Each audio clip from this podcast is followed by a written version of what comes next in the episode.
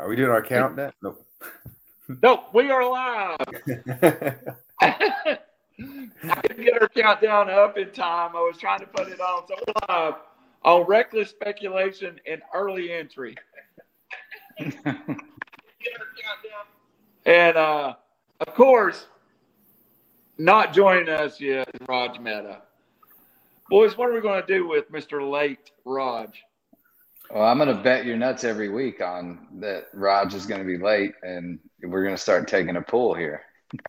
hey, if uh, what we need to do is in, uh, install the John Coughlin rule.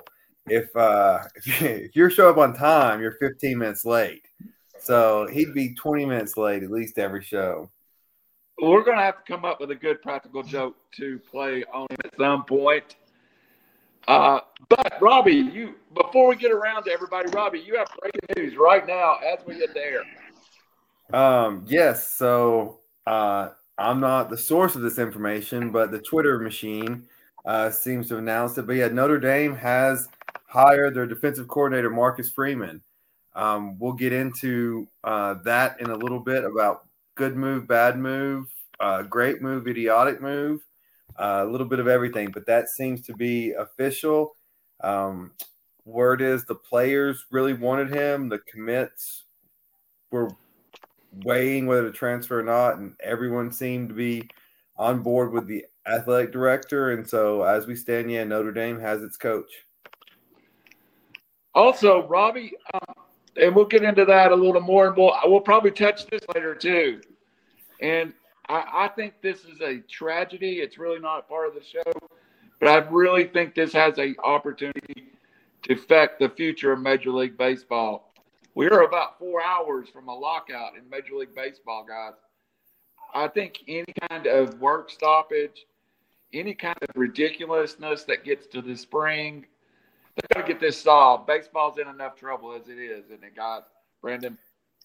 Yeah, I totally agree. Um, they've got to fix it and fix it quick. I mean, we just saw, you know, one of my favorite World Series I've seen in, in a long time. And if you're not bringing fans back in at this point, uh, I mean, you you've got to fix this because you're you're on that, you know, side of top of the fence where you can go one way or another. And if if you don't fix it and and get fans back in, uh, you're in big trouble. Robbie, it was a great World Series. A lot of eyes on the product. I thought baseball had a great moment. All that can be wiped out. You can't even sign free agents. The Braves don't have done with Freddie Freeman. He's he's locked out until after this. Of all the criticism that I've given baseball since the show has started, they were in the negotiating room for seven minutes before they walked out at an impasse. Do you know how hard that is to be that stubborn and and just come there without good faith? And what really bothers me, these are billionaires fighting with millionaires. And I do not know the intricacies of it, how this trickles down to minor league. If that I was too young when the, the last lockout, I don't. Does that lock? Does that shut down all baseball? Like the, the lookouts gonna have a season mm-hmm. if they all. So I mean, that, after after after COVID and after them missing all this these seasons, this wasted time and all this money they just put into these things, and for these millionaires and billionaires to be so, I get it. Everyone wants to make money. Everyone has their right to do that, and everyone has their negotiating position. But come in good faith. To come in there seven minutes, and if you if you shut this down, um, yeah, college football, the NFL, blood's in the water, and they recovered last time. But if you lose your fan gate, you've already lost your huge TV ratings for the regular season. If you lose that fan gate, um, everyone's losing a lot of money on this. I went through the last baseball lockout, and I'll tell you to the point – that that occurred in 94. I was a season ticket holder for the Braves. Did I make all 82 games? No. But did I make 40? Yes. Did when I didn't go, did my friends like you guys, you were too young at the time, but I would my network of friends, somebody was at every game. uh, my buddy Brett, who lives in Atlanta, just texted me today. Goes, if they lock this out right now, they're about to lose another generation of baseball fans, Mm-hmm. and I don't think they can afford it. '94, it really took Cal Ripken breaking the uh, the, the single game uh, streak of Joe DiMaggio in '95, then Sosa and McGwire in '98. Yep. It that's that's the only thing that may have saved the game at the time. That's what brought me back was that home run chase. And and and, Yeah. and say, well, brought me back is a strong word. I still, I, you know, I'm happy the Braves won the World Series. Um, but yeah, I mean, I would consider I'm a floater fan. I mean, yeah, I mean, it's just that damage is still done for me. Um, and I was 10 when it happened, but yeah, to, to, miss a season for just no reason, like every other league has billionaires and millionaires fighting it out, and they all get it together. Um, it, look what look what it did to the NHL. The NHL it crushed the NFL or I'm sorry NHL for uh, a decade, and hmm with everyone's attention span shrinking and shrinking and shrinking, uh, baseball can't do this. All right, guys, we're going to move on to our regular show, but I was going to throw one more thing out with baseball. Has the NBA now moved into? My theory is where we live. It's NFL football, college football, college basketball, NBA, and MLB. It's about the fifth kitchen getter around here. But in the world, in the U.S., coast to coast, I think the NBA is clearly past MLB as the second most popular sport. How about you guys? Brandon, Yeah, I 100% agree. I, I watch way more NBA than I do in MLB. Um, I'm just, uh, you know, maybe I I played college baseball, but I also played basketball in high school. I realized, you know, I'm five foot nothing. I'm not not going to make anything out of that. So, but but playing the sport and and watching it and watching NBA. I mean, these guys are so athletic, and it, and it's just it's another level. Um, I, I really enjoyed watching NBA. Um, you know, especially back in the day, you know, when Jordan and you know that whole run. Uh, obviously, he's the goat. There's no question there. So I'll leave it at that. Robbie, you are you are the guy here on that Yeah. subject. Um, yeah, I mean, clearly the NFL's leaps and bounds. I think, I think still nationwide. I think college football is above NBA, but yeah, NBA has surpassed uh, Major League Baseball, and partly is because, well, one, like Brand said, the, the athletes are incredible. You get to know the players. They they get to have fun out there, and man, uh, you have Turner does such a great job you have like you'll you'll you'll stay on TNT during halftime to watch Barkley, Shaq, Kenny, and Ernie. Like they're just fun and they just they aren't you know overly serious and they're just entertainment. It's it sports is entertainment and the NBA has got that way more than baseball has. Baseball will will not embrace it's an entertainment industry. That and I also think baseball has lost its foothold in the inner city America. You don't Oh, yeah. go you don't go inner city and find baseball fields anymore. You don't find great players. You don't find a Dave Winfield who chose uh, MLB over football and basketball. You just don't have those. And, and the great players are not American. I mean, I love the Braves run, but it was led by, of course, Freddie Freeman, and then all these So Lair, Rio, Solera, all these guys were Latin American. So it really has lost an American feel to it to me.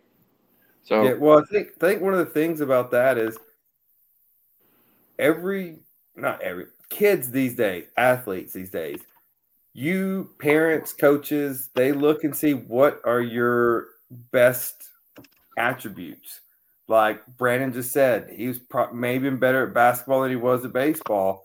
But hey, you look, hey, you're five eight, five nine. You you can't you no, there's no sense wasting time playing basketball. You go to the sport you're most likely to make it in, and that's what these kids do. Like Allen Iverson, he said it recently. He was much better at football. He was he liked football more. But at that time, a six foot quarterback couldn't they wouldn't draft him. Now it's changed. He may be good. But so they they focus all your attention to basketball. And that's what these kids are doing. They if because who knows who's gonna be good at baseball, you know, at age 12. And by 12, you're you're if you're athletic and you got those kind of gifts, they're pushing you to one sport and you're focusing on that. So before yeah. we get to college football, I will say I did talk to someone that recruited Allen Iverson as a football player, and he said he was Michael Vick before there was a Michael Vick. Uh-huh. So yes, he would have been an NFL player.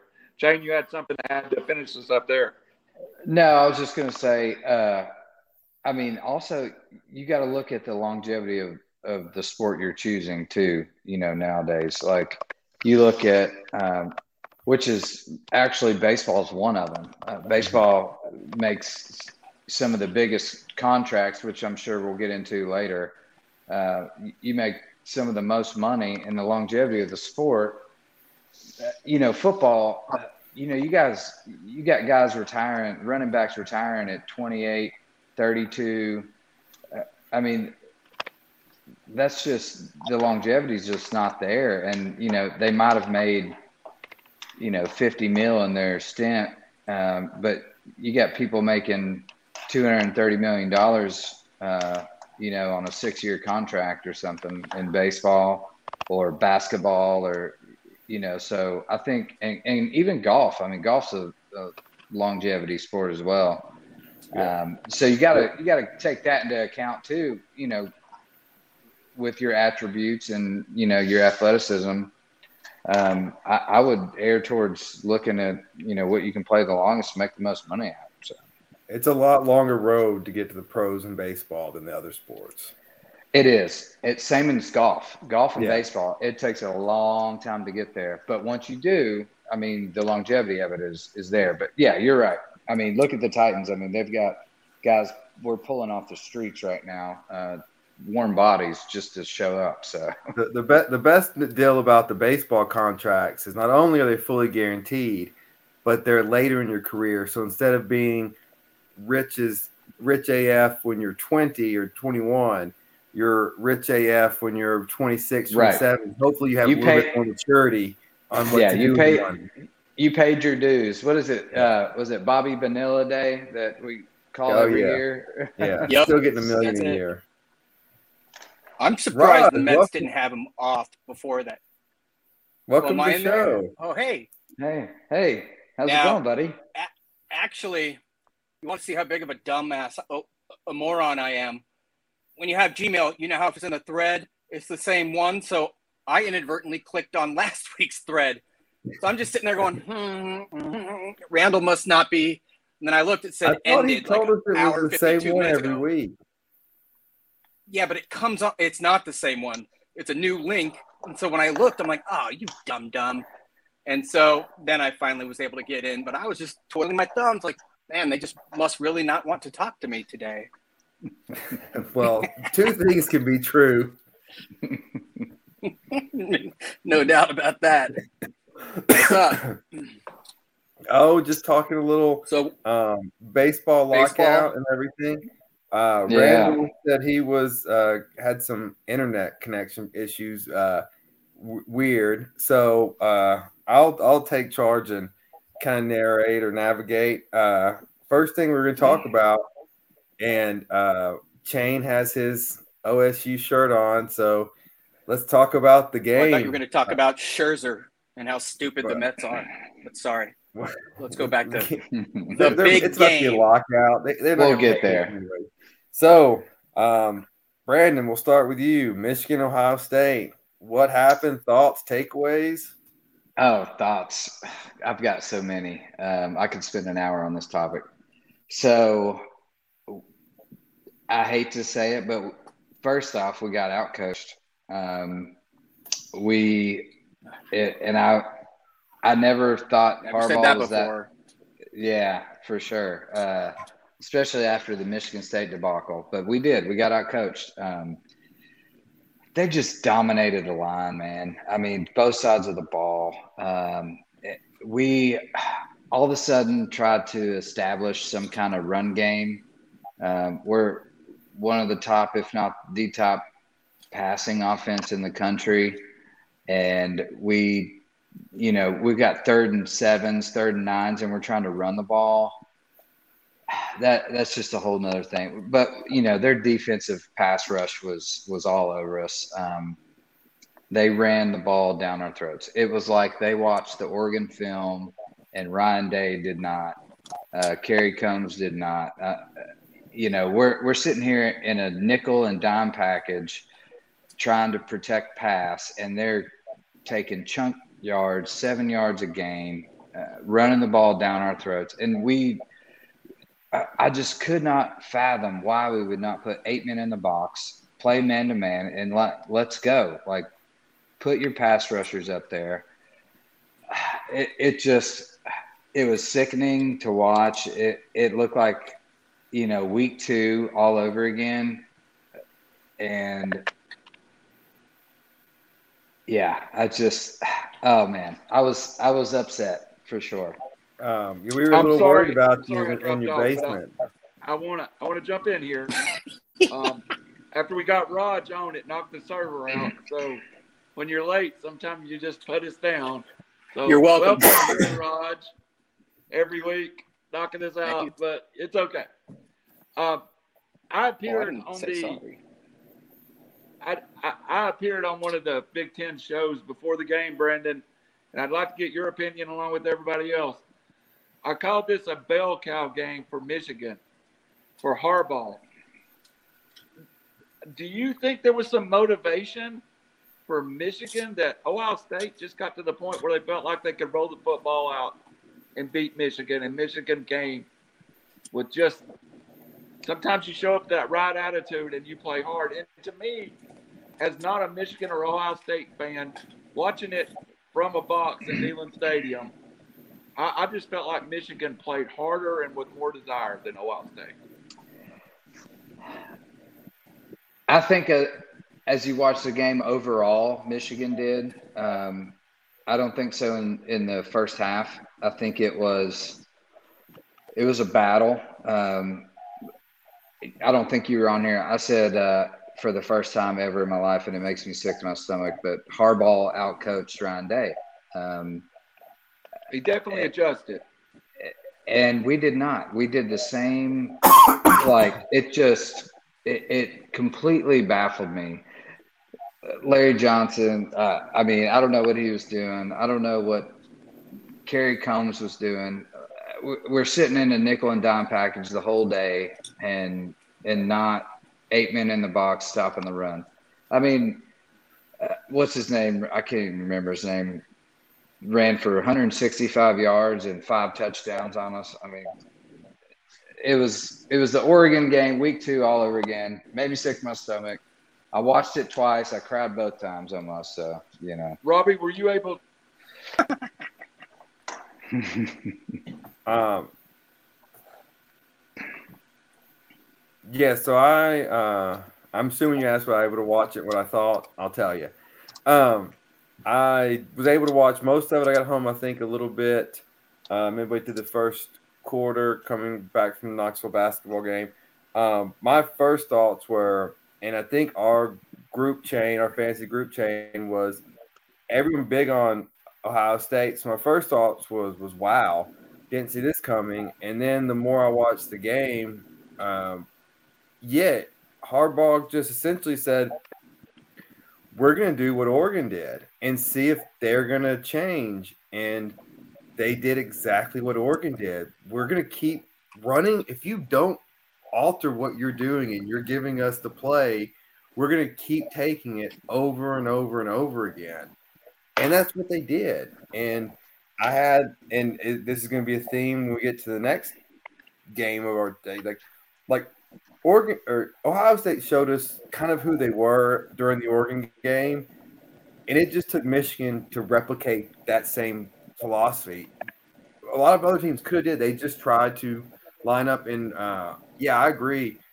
I think Ryan Day is a hell of a coach. I'm not still not sold on Harbaugh in college, but man, yeah, I mean, he just came with a better game plan. And I, I don't know if it was the, the line of scrimmage, Michigan dominated both sides, but I don't think it was effort. I think it was just schematics. Yeah. Raj Mehta, welcome to the show, man. Thank that you. Big Ten battle, that Big Ten battle, that really to me, uh, and I think Robbie made the point. I had christened, and, and in a text with Shane, I had christened Ohio State the national champion. I thought they were playing the best football anybody in the country. But I guess that's the reason we sit up here and talk about it and don't coach. What was your gut impression? Absolutely. I was uh, with family up in Knoxville, scenic Knoxville. And uh, what I did see, I was floored. Um, I also thought it would be one versus two, may as well write them in Michigan and Ohio State. Uh, I was obviously wrong. It looked like they had switched jerseys. Um, Michigan had way less penalties. Ohio State had 10. I think Michigan had three or four. Uh, Michigan had 294 yards rushing to 64. And it looked like Maurice Clarett and uh, Trey Sermon and Jim Otis, Robert Smith, Beanie Wells. Uh, looks like all those guys. It looked like Ohio State football. Eddie George, Ezekiel Elliott, uh, Archie Griffin. But that's what it looked like. They just ground and pounded them. I mean, I saw some scheme stuff, but they just ran there at over. Um, Hassan Haskins was a beast, uh, 28 for 169 yards. If you can run and win the line of scrimmage and just run over people, chew up clock, and not have penalties or turn the ball over, you're going to win. Another interesting fact that I saw is uh, CJ Stroud had another good game uh, statistically. I don't know what their third down conversions were, but he threw the ball 49 times. His average yards per pass was eight, 8.0. Michigan, who had like 200 yards total, their crummy quarterback's average yards per pass was nine and a half. So Stroud isn't risking anything. He's not throwing anything downfield, nor do you have to with those three receivers. Uh, but he's just dumping it and be like, all right, let's see what happens. um, so he's not making throws that are gonna, you know, change the game. He's he's not making anything downfield. Uh, and Michigan knew that. They were just sitting on it. Yeah, you can have your 10 yards here, but not that there. And I can't believe Harbaugh outcoached him, but he did. I was shocked. Hey, by, by the To your- way, everyone, uh, I just want to say thank you to Raj. He buy, bought all of my pre-dinner drinks Friday night. We were having double, I think, vodka and sodas, I believe is what it was. But I want to ask a question because you were about 30 to 40 minutes late for dinner. How, where did you go and how was dinner and how did your wife react? I timed it perfectly. Uh, as I was walking out, she was ordering food to go. So I put in my order. I picked up my food and we left. Um, they were all at that point pretty sauced. So I don't know. They may have thought I was at the end of the table. I doubt it. But, you know, myself and some of her family, like her, her sister and I, are very similar and we don't get along a lot of the time. So I don't think she was shedding any tears. So, Yeah. yeah, I mean, I she wasn't mad at all. And uh, I was ecstatic. I got good food and I just took it straight back to the room. And I was Well, I already had, I, I, I had tilt Nama from that- us. I had Nama that night for my first dinner and then McDonald's for my second dinner. Guys, before we go away from Ohio State, I was going to say one more thing, too, real quick, Randall, if you don't mind. Uh, Raj, to your point, um, with the dink and dunk with CJ Stroud, the defensive line was getting pressure. So he didn't have a whole lot of time back there. I mean, there also being in the big house, uh, you know, crowd noise that played a, a factor for sure. There were five false starts uh, drive killers. You know, we're second and six, uh, second and five.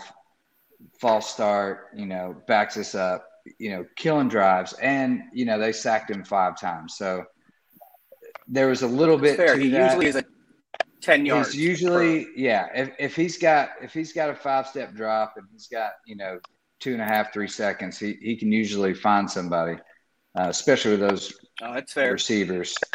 So All to right. your All the more I'm gonna get- evident that Michigan was really dominating. dominant. Yeah, I'm- haven't seen that dominant. since Get my question Desmond out. Howard.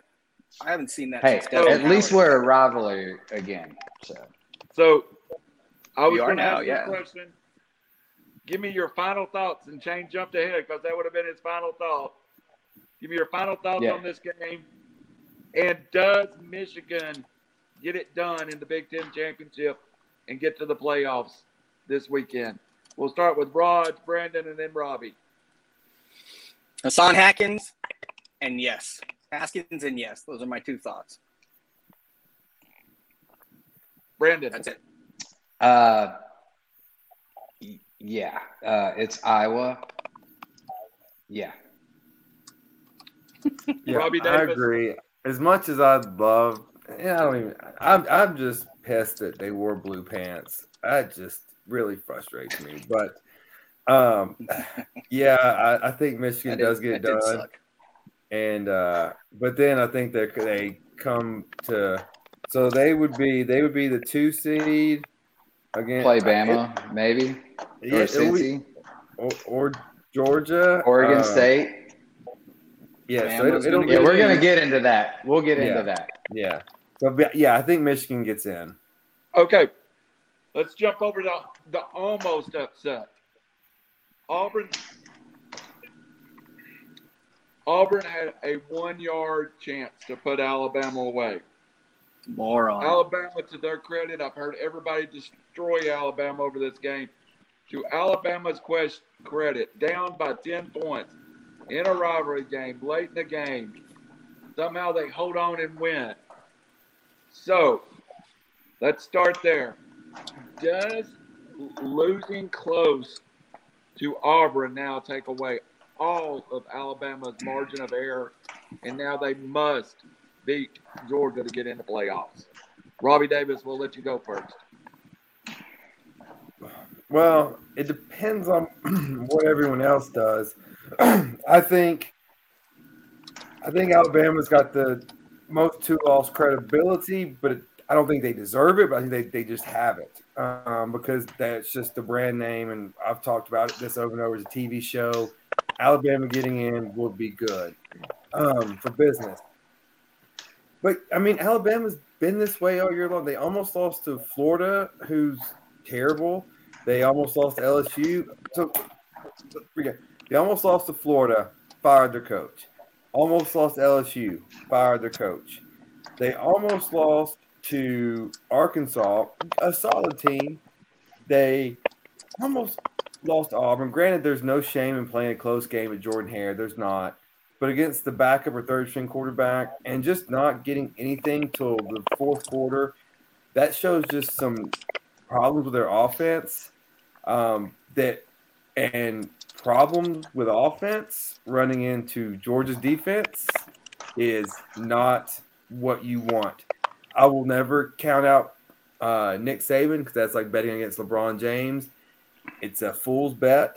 Um, but with that being said, I just don't see how Alabama wins this game unless there's a lot of turnovers. Uh, am I willing to say they're out? It was a loss. I think so, but let me see where the other dominoes fall. I know that. I mean, Notre Dame's sitting there with one loss, but they lost to Cincinnati. I just have a. I just don't. The committee said it. We're going to take into account that a coach not being available is one of the criteria. I think they just said Notre Dame's not getting in. I, I think you're right, Brendan Shane. Is it Okie State if Alabama loses? I, I think so. I, th- I think it should be too. If they beat Baylor, um, you know, the, these last two signature wins against Oklahoma, Baylor, um, strong resume at the end, and you know, being a Power Five conference, uh, yeah, I think they should be. Bama just they looked they looked like they were just hanging on by a thread. I mean, mm-hmm. they did. They got dominated the entire game until what was it, two and a half minutes in the fourth quarter. You know, they come to life a little bit. Um, I think Auburn might have relaxed slightly and thought they had the, the game in the bag, but like Robbie said, never count Saban out. I don't know what he told his players on the sidelines, but those guys really amped up, um, and it was it was down to the wire. You know, four overtimes. In that situation, you know, it's a rivalry game. You got to sometimes throw a record out the window, especially this year for Bama, because Bama's defense has been atrocious. Mm-hmm. Um, Auburn's been patchy at times, but you know they ramped up for this game, just like Michigan was for Ohio State. So you look at you look at those factors uh, in Jordan Hare. Uh, I, I, mean, this is ride or die, you know, for Auburn, and they they put it all out there. I think they they did get a little too lax there in the last last two minutes of the kid doesn't run out of bounds, they win.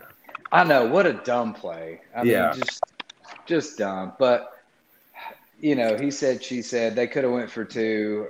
You know, whatever. Uh, it, end of the day, somehow Saban pulls it off. Uh, Bama pulls it off when they shouldn't have. And I, you know, if we do a bet your nuts later, one of them's going to be having to do with one of that team for sure. Kids right, and coaches these days do not play enough Madden football about clock management, possession. We learned this stuff early on. Early, early yeah. on.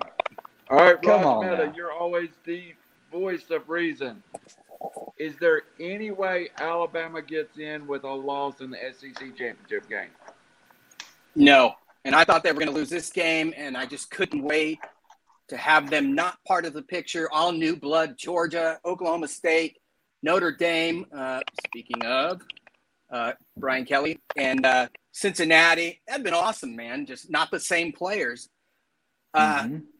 It was an ugly game. Nobody was particularly good on offense. Nobody was particularly good on defense. You know, I thought Alabama was going to crush in the sense that Finley is not a good quarterback. You know what he's going to do. They know they're giving the ball to, to Bigsby, and yet they still did what they had to do. What a five and five team without their starting quarterback. Uh, it does. Uh, Alabama had 11 penalties for 129 yards. That's not very Saban esque uh, compared to seven uh, for Auburn. Time of possession was about the same. Everything else about the same. It was just a gross game. Uh, and the last thing it proves, in my eyes, is that Alabama's players are human, but that Nick Saban is still God. Yeah, think about this. It they they're what eleven and one, and everyone's well being said. like the sky is falling. Like like the enormous pressure. These are freshmen. The enormous pressure that they're under to to win a championship or bust. Like it's. I, I'm not an Alabama fan. Obviously, I don't. I wish they'd lose every game. But I do feel for the players. Like, man, I know. Did you did you guys see that uh, one interview with Saban? It was I don't know if it was like at a booster meeting or or something, but he was talking about that same situation. Yeah. And he was just like, "You guys, you know, want to hang us out to dry." He's like, "These are kids out here, you know, yeah. the like, amount of pressure they have." Y'all were going through coach after coach after. You were Tennessee before he got there. So just, yeah, pump your pump your brakes let's hit let's hit let's hit the game from that there was two things that stood up in my mind. One it's been 92 games since alabama's been an underdog. 92 games. Number two is there any reason for the sec to want alabama to win so they have two in? I'm not setting up a conspiracy theory but there's a late flag, personal foul, roughing the passer. If there's a mystery call in this game, the whole world will be set off that the SEC set it up. But I think Vegas is begging you to take Georgia I really a good a gambling friend of mine called me just before the show and said, "To me, this looks like a Vegas setup where they're just take Georgia, take Georgia." And he said every time it looks that way, his move is to take the other side. Anybody got any love for Alabama plus six points this weekend? Robbie Davis first up. Well, let me touch on your first point. Is there any reason for the SEC to want to have two teams in? yeah, Yeah. um, a lot of money. Um, that's Tie number game. one. The uh, yeah, Vegas is wanting you to jump on Georgia. It opened at four. It's already up to six and a half. Last time I looked. Yeah, that's not by accident. They they want you that that that was purposely set there to put the money on both sides. Um, make a case for Alabama. They always win these games. I mean, I, it, it- you know, so I've been back and forth on this. So, two things. Theory A. So, why Alabama could win and why they may not win. Kirby has been with Nick for so long. Nick's won three SEC championships at Alabama and six national championships. If you're on that standard, the SEC championship does not matter because Georgia's in no matter what. So Right. they can they can go out and say, "Hey, here's our second string players. We're in." It, it so What was But that stat other- you told us that they have seven titles but only four SEC championships, something like yeah, that? Saban's got Saban's Three got and told- six. yeah. So Yeah, to, at, at. Alabama, he's got three and six. He's got he won the SEC and the championship at LSU. So Kirby Baffling, can look dude. at that and say, "I don't That's need this. football. I'm going for my next goal." And so that's when he's what do they hide things? Do they wait? Do they they haven't been challenged in a while. On the flip side of that, Kirby's got the better team. Do you get Saban out of there as quick as possible? Because what you don't want is Saban in and having a month to prepare. And oh, what if he's paired up against Cincinnati in the first round? And then, oh man, it's all systems to go against me. Um, so I, I can see that. So my, my case for Georgia putting the stomp on their throat, or Fuck. I can see a case for Georgia saying, "Hey, we don't need this. Alabama's desperate." I I agree with that logic. I I could see them, you know, it, not second string guys, but you know, just a very simplistic game plan where it's you know run pass punt. You know, here it is. If we beat you, we beat you. If not, who cares? Uh, not try to lose, but not really pull out all the stops and try to win. I could totally see that out of Kirby Smart because, just like you said, you know, SEC championship doesn't mean anything right now. No, he doesn't. And he, Georgia will crucify him if he wins the SEC championship and loses in the first round of the playoffs. yeah, what does it? Yeah, what does it matter? What does it matter? You're the you you're the number one seed. You're undefeated. Who cares? So, uh, I totally agree with that. Um, but I just don't think. I don't even think. I don't know what that feedback. There's some bad feedback going on right now. Is that you, Randall? I don't know. I don't. Yep, I don't think it was. I don't think even if they keep, you know, I think Georgia's got the better team. I don't think Alabama can win it this year. Uh, I mean, versus Michigan versus uh, Georgia for sure. Uh, I mean, hell, Cincinnati might even beat them. I, I, I just after that last game and the implosion, and I mean, people are going to study that film. Yeah. So Don't, the, the big thing that really wrinkles my theory on Georgia not trying is if they don't and they lose, it's going to be Georgia Alabama's a 2 3 seed. And Absolutely. that, and so it'll be a rematch the very next game. So that, I think Kirby would want to avoid that. You're I still think this. I still think this year, Georgia's got the better Yeah, athletes. that is, that is true. so I, I mean, we need to get on down the line, guys, and we got to get on to the coaching carousel here. And Well, since we've got your news Raj feed, with good, good. signal right now, Raj, whatever you did, just fixed your signal, so you're on solid now. I want to go to the coaching carousel right now. Let's start Raj is a lifetime USC fan. USC makes a huge splash with hiring Lincoln Riley. Raj, under five minutes. Tell me why you're doing your happy dance. Uh, well, today we got the number two quarterback in the country to flip from Oklahoma, uh, Malachi Nelson. Uh, that's presuming Arch Manning is number one. Uh, Malachi also plays with uh, Makai Lemon at Los Alamitos in Orange County. He's a five star as well. It's probably a matter of time. They also play with a five star running back, Raleek Brown. Raleek Brown. And uh, on the day that Riley was hired, he had he was in there was an in home with uh, Raleek Brown, and he, they put it on Twitter. I'm ecstatic. I mean, it's obviously this is the best news we've heard since a Rose Bowl win. Not this one with Darnold, the one uh, Mark Sanchez in 2009 when we had like eight consecutive 11 win seasons.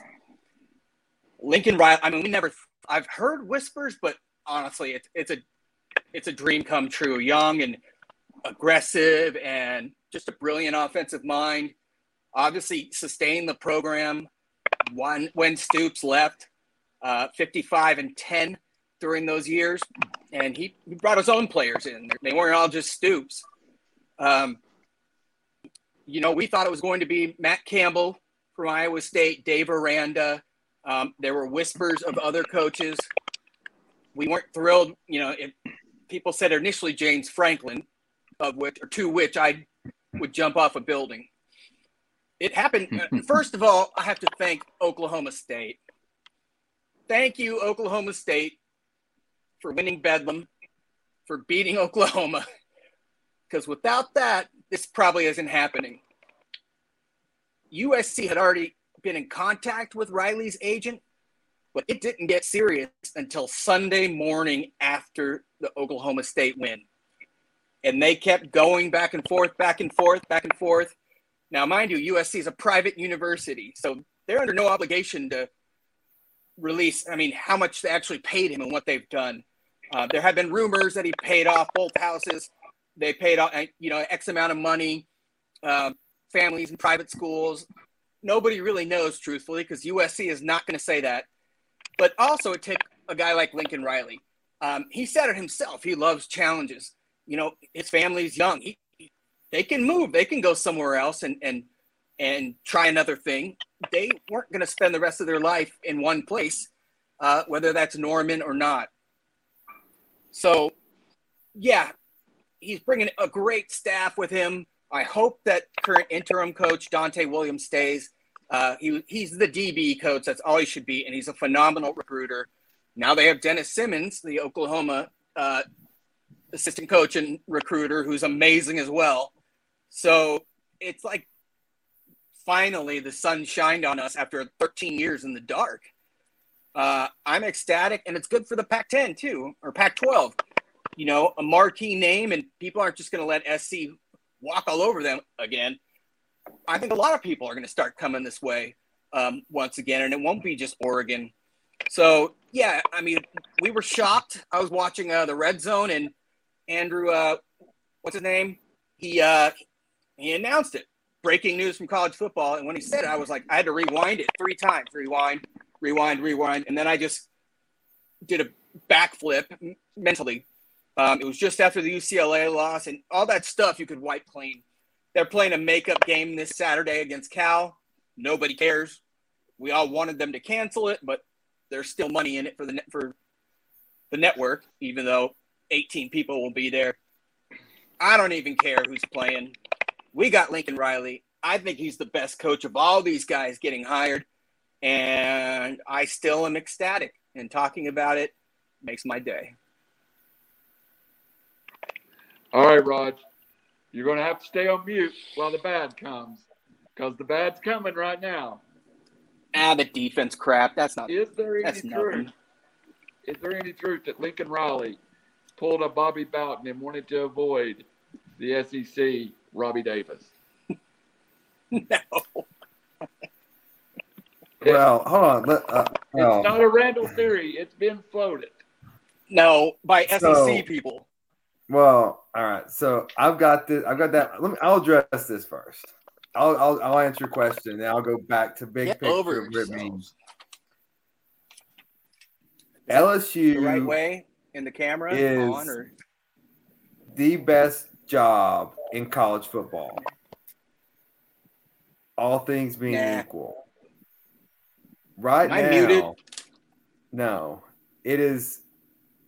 It is Oh, not being equal because that's the toughest division in sports. He could have went there, um, but I don't think he necessarily avoided the SEC. But I think what he saw is what Clemson's get over yourselves. and saw, hey, here's still Southern Cal. You have to understand, um, it's easier win there. And that USC money that they threw at him allegedly, the Pac 12, the talent, I think he is going to dominate. And here's my reckless speculation the Pac 12 commissioner comes from a casino entertainment background. I think he reached out to USC and said, Hey, no more of this rinky dink hiring. You guys have the money. We need you. If we're all going to survive, we need you. And this sets up for a decade long USC and Oregon power grab. Two programs that good coaches, good athletes, good money, entertainment, and they're going to put the Pac 12 championship back on the map. They're going to be rivals in season. They're going to meet over and over and over again the Pac 12 championship. This is going to put the Pac 12 back in the playoff picture. Um, and with the transfer portal, I think he's going to do it quickly. Um, I don't know if he was necessarily scared of the SEC. I think he said, "Hey, this." I think he said, "What I've got at Oklahoma, with not too much to play against, one or two hard games South. a year, I can do that same thing in Southern California." I mean, it's human nature. Why would you, if I'm successful doing what I'm doing, why not replicate it a better place as opposed to do what you're doing into a harder place? It's human nature. All right. He's 0, he, he's 0 and 4 in the playoffs. Not just against SEC, 0 and 4 once he gets there. I think he's a great coach, but he doesn't nobody wants that every year. If the pay is equal, bullshit. That's- why would you why would you take the same money for a harder job and you have the same money having an easier life? Get over yourselves. First of all, I'm just asking. I mean, I'm asking Raj. SEC person. R- R- Raj, Raj, would you would you ever get paid equally and work harder, or would you get paid equally and have an easier life? I, I don't think. I think we got to make sure I, you, you you realize the word I used, Raj.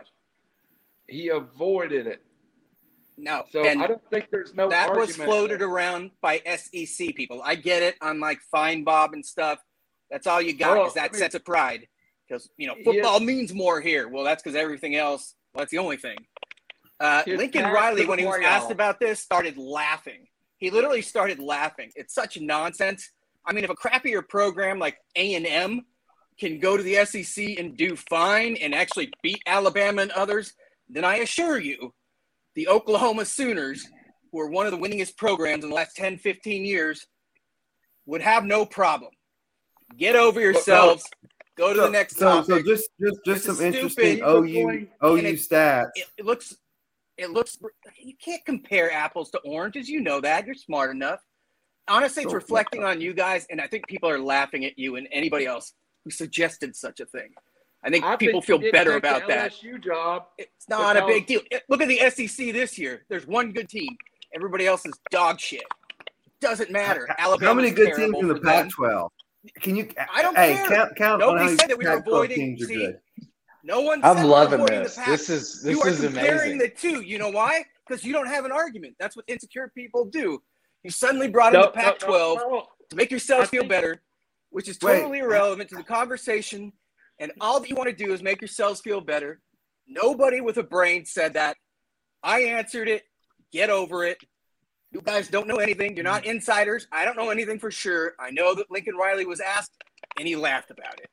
What, That's what it. Do you wanna be in Baton do is they Rouge and smell like and don't let other corn dogs? talk. Don't make me Or do you want to be John in Beard. 75 Most- degrees year round? I Done. want- Most people I Who want laugh when they smell get like corn dogs? And Yeah. who wants to smell like want you to jumbo hear and corn dogs all year? Hey, have, have I ever thought about running for mayor? Ha ha ha ha! ha. Of course not. All right, hear the question correctly, and I want your answer. I know, avoid it. It- No, Is he didn't do it. Nobody would. would. the playoff. All right, listen, listen to me. Is his path to the playoffs easier at SC or LSU? What kind of question is that? That's my point. I mean, if LSU, I mean, that- you're saying avoided. At Oklahoma, he would have gotten to the playoffs every year, and he pretty much did. He was Nobody also cares. going to the He's a great SEC. coach. Again, if A and M, nobody cares. I mean, insecure Fs are making yourself feel better. A&M didn't avoid never made the anything. He's not worried just about going to the playoffs. He's worried about his family. He wants to raise them in a cosmopolitan area where there's a million different offerings, as opposed to you know one Vietnamese restaurant. He can have 380. he, he Southern made a lot. He made a lot of money. He could he Again. could go there and coach at UC Santa Again. Barbara. Where's your dinner A&M is a reservation trash- tomorrow with A&M Lincoln is a Riley? Exactly. Anywhere. There's one good steakhouse in Chattanooga, if that. There are 713 on the West Coast. Have you ever been to Of course he wants There's not a opportunities, and the of- private schools there, and you can win a are pretty football good. there. You ever Again, I mean, whatever you want to say, however you want to frame there. it to make yourselves feel better, go ahead. He didn't want to smell I like think- corn dogs and jumbo. He likes cut- Southern California and everything it has to offer. He got to the playoffs just as easy at Oklahoma. This whole self-inflating. point oh, yes, is he his didn't go to job- his- LSU because it would have been too hard. No, If- Rod, so the freaking point, the point, the Texas point A&M can be good. Then oh, you, you can and keep OU could be good in the hold on, SEC. hold on, hold on, and listen a little. there are more bad He- he teams left- than good teams. There are more left- bad teams than good teams. he left Oklahoma because what was coming down the pipe. It's he saw the writing on the wall. That's not true. think- and what are you? Were you inside his brain, or were you in the meeting with him and his agent? And his Well, family? you just said he smart wanted a better life for his family in Southern. California to eat restaurants. Did- have- When, when did you Well, talk to him? Oh, he last? said that. He Okay. said that. I did extrapolate. Oh he said wait, just about the opportunities and things in Southern California. Of course, I, I will not be extrapolated. the It head coach at Alabama until I'm the head coach at Alabama. Look, I mean, you why would you suddenly say, "Oh. He, oh, he was afraid of what's coming down the pipe. He No, had like yeah. four or five stars not. already committed to them. His yeah, that's path what. is It easier doesn't at make SC sense. than LSU or Oklahoma. That's what I'm saying. His path now runs through Eugene, Oregon, and I mean, Tuscaloosa, Alabama. the SEC Athens, Georgia. has 16 teams, all of which are trash except for two. If I'm going to go 14 and two, Right. with my only loss They- being no, to Georgia no, or Bama, I'll go. LSU. But there's been there's been five teams. Why not LSU? win national championships since the playoffs So? started. In LSU, you may The have one loss. The SEC, it is not even Nah. debatable that the SEC is better in football. It's like saying the ACC is not better in basketball. They were It's pretty terrible a couple of years Lincoln ago. Riley, I think Lincoln Riley was a smart businessman, and that's what I, I, I was I mean, at. That's your guys' opinion.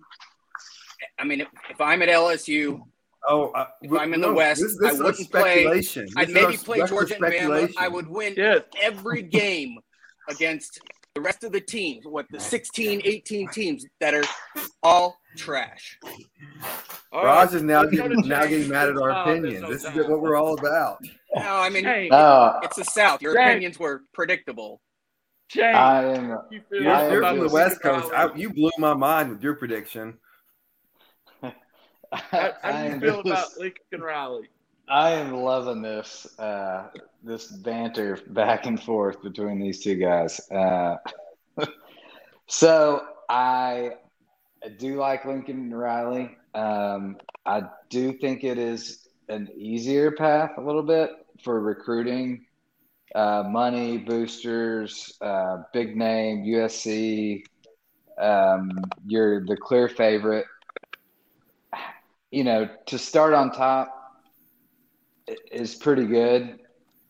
and and to get the the recruits and you know obviously he's already got transfer portal working in his favor. Um, you know that's that's a pretty good deal. And then you know allegedly 110 mil got his houses paid off, bought him a six million dollar house in California. So um, yeah, I mean, how do you blame the guy? I mean, what what is LSU going to offer him? They didn't you know, pay pay him some money if you want him there. All right, so let's go to the next hire, and, and I'm going to be the guy that's probably on the bad end of the opinion this time. I think LSU went from trying to almost getting one of the best young minds in college football to a hire that I absolutely hate. I think LSU is a different kind of school.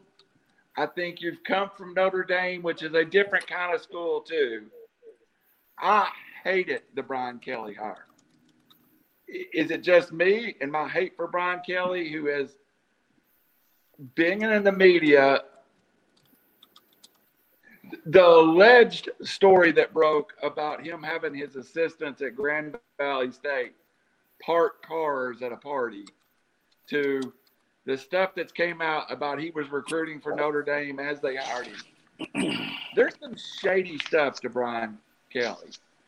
I think with LSU, it is really a more regional university than maybe any school in the nation. Louisiana is a different place. I guess Texas and Louisiana are just kind of different personalities. I think you brought a guy from Oklahoma, from Notre Dame that just doesn't fit the school. Robbie Davis, am I off my rocker and is Brian Kelly a home run high? Well, well, fit. I mean, they just had Orgeron, who was a perfect fit, and I mean, he won a championship, but didn't work out. That's it goes back to why I think it's the best best job. The last three coaches that won a championship, they've all left. Like it, you can win there. Saban took the faucet off the talent. The talent talent kept in state. Um, my thing with Kelly, he he wins everywhere he goes. But so he's 20, 263 and 96 and two ties. That's a great winning percentage. Surface, great. Red flag, he's six and five in bowl games. That's worrisome. So with time to prepare, not so great. Um, He's had two bad seasons at Notre Dame, and that's an eight and five followed by a four and eight season. That gets you fired in the SEC. There is no coming back from that. Um, but he's only had five losses in the last three years. Uh, he recruits. He recruits the South. Um, I think he's going to do well. Now, well is subjective to my expectations versus what LSU's expectations are. Hey, you pay a guy 95 million bucks at LSU, you better not lose to Saban, you better not lose to Jimbo. And so it's like Notre Dame's a pressure cooker, but LSU's different. It is. It, it they will you can win a championship and they'll run you out of town. There's um he, uh, Brian Kelly doesn't get 13 years LSU with that record and no championship. He just doesn't. All right, Raj. I thought I thought early they had it done with Lincoln Lincoln Riley. It, did y'all notice that Oklahoma State was playing Callin' Baton Rouge in timeouts during the game? So, little shot at Lincoln Riley. Two, Brian Kelly. How do you rate the drop between the two? I mean, Notre Dame has gone through periods where, pre- even prior to Brian Kelly, many people said you just can't win there. It's in the middle of the country. The academics standards are much higher compared to some conferences. Uh, uh, academic standards at Notre Dame are as high as they are anywhere. No, it's not true. Uh, well, compared to LSU, high, high, higher. All right, we're not a little bit higher. Um, anyway, I've not seen any school in, but Notre Dame turned down kids because of grades lately. I'll put it that way. Uh, I mean, kids do. They're maybe not even recruiting them. So how would you know? Done. Mic drop. Anyways. Hey, Ryan you're in Kelly, somebody's I mean, mind what, already. I'm talking. What if Notre Dame makes the playoff and he abandoned that team before they went to the playoff? What if they, by some miracle, win the national championship? I mean, he couldn't have waited. He, he was already talking to them. He couldn't have waited till after the bowl game to announce it, regardless. He wasn't going to win it anyway. Look and at his record. Remember in in 2016, after going four and eight, there people were talking about firing him. He sacrificed his offensive and defensive coordinator, uh, maybe the defense, mainly the defensive coordinator Brian VanGorder, just fired them and got two new ones, and they did much better. So that's the type of guy he is. You know, I don't want to get fired. Let's fire these two and, and keep me. And that's what happened. He is a much stricter coach than Ed Orgeron ever will be. I mean, Orgeron like, hey, come on over, have some gumbo before the game. That's my Cajun accent. Um, but no, I mean, is he a proven winner? Is he proven this and that? I thought it was an interesting hire, and he's getting more money than I guess anybody until uh, the next coach is hired and until uh, Saban re-ups. I don't know what. I think he's getting 15 mil or something. But yeah, I thought it was a very curious hire. I don't think LSU is the best program in the country like Rob does, uh, but you know it, it's a it's a cool place to live and go see a game. Not to live, it's a cool place to see a game.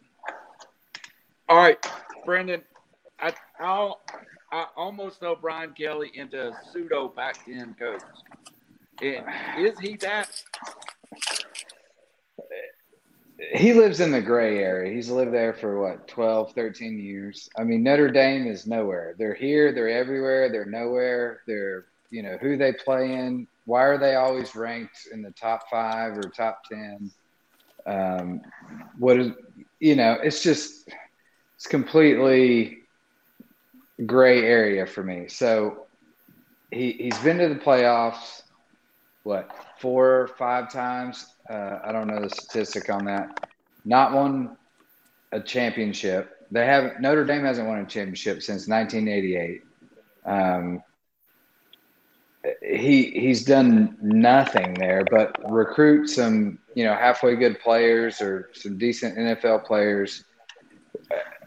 I agree. I think he'll do better in LSU and it's easier to win a championship there because their in-state recruiting is not a whole lot of competition. They've got great athletes there. Um, that's why Robbie says it's one of the better jobs. Uh, there's there's not a lot of in-state competition. I think the big name initially is going to help out, um, but what does he do when he gets to the playoffs? You know, we haven't seen him prove anything. You know, and to just kind of throw out this kind of money for a big name baffles me. Um, to be honest, I, I don't I don't see it. I don't see him. I don't see him even you know winning an SEC championship. So that's my opinion. Randall, I will say this to your point about it could be a complete disaster.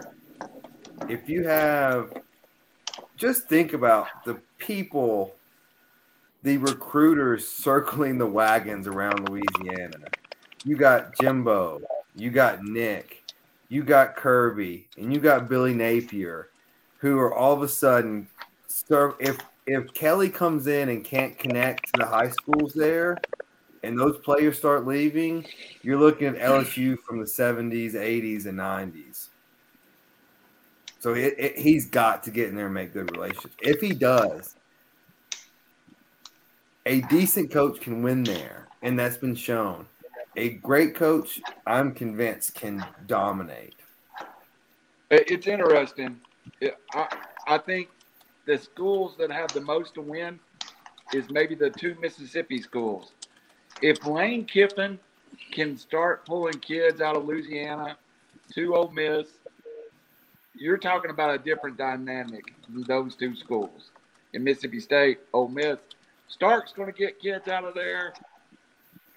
Nick Saban's going to get kids out of there, but there's such a talent. But I want to move on. I think your point's very, very, very true. A lot of people know we are all based, except for Shane, out of the Chattanooga area. Billy Napier from this area played high school football at Murray County High School, right across the state line, uh, in Chatsworth, Georgia. Uh, Napier had a lot of ties to this area. In 2016, Tennessee made a huge push to hire Napier uh, on the staff. Uh, goes to Nick Saban, is a recruiting monster. You know, 16 to 18, he was rivals superstar recruiter. He goes to Louisiana. He goes from Alabama to Arizona State one year, then back to Louisiana, where he has more success than any coach in Louisiana history. He gets the Florida job. Great resume to me, but he's 38 years old. They hired the opposite of Dan Mullen. Dan Mullen was a great X and O guy who couldn't recruit. We don't know what Billy Napier is on the X and O side yet. You got to think he's pretty good. But Billy Napier is a superstar recruiter, 38 years old. I think I like this hire for Florida. As a Tennessee fan, I hate it, but I think I like this hire for Florida, Robbie. Yeah, so so I I was researching him. I've I've heard about his name. I you know he came up when Tennessee was open.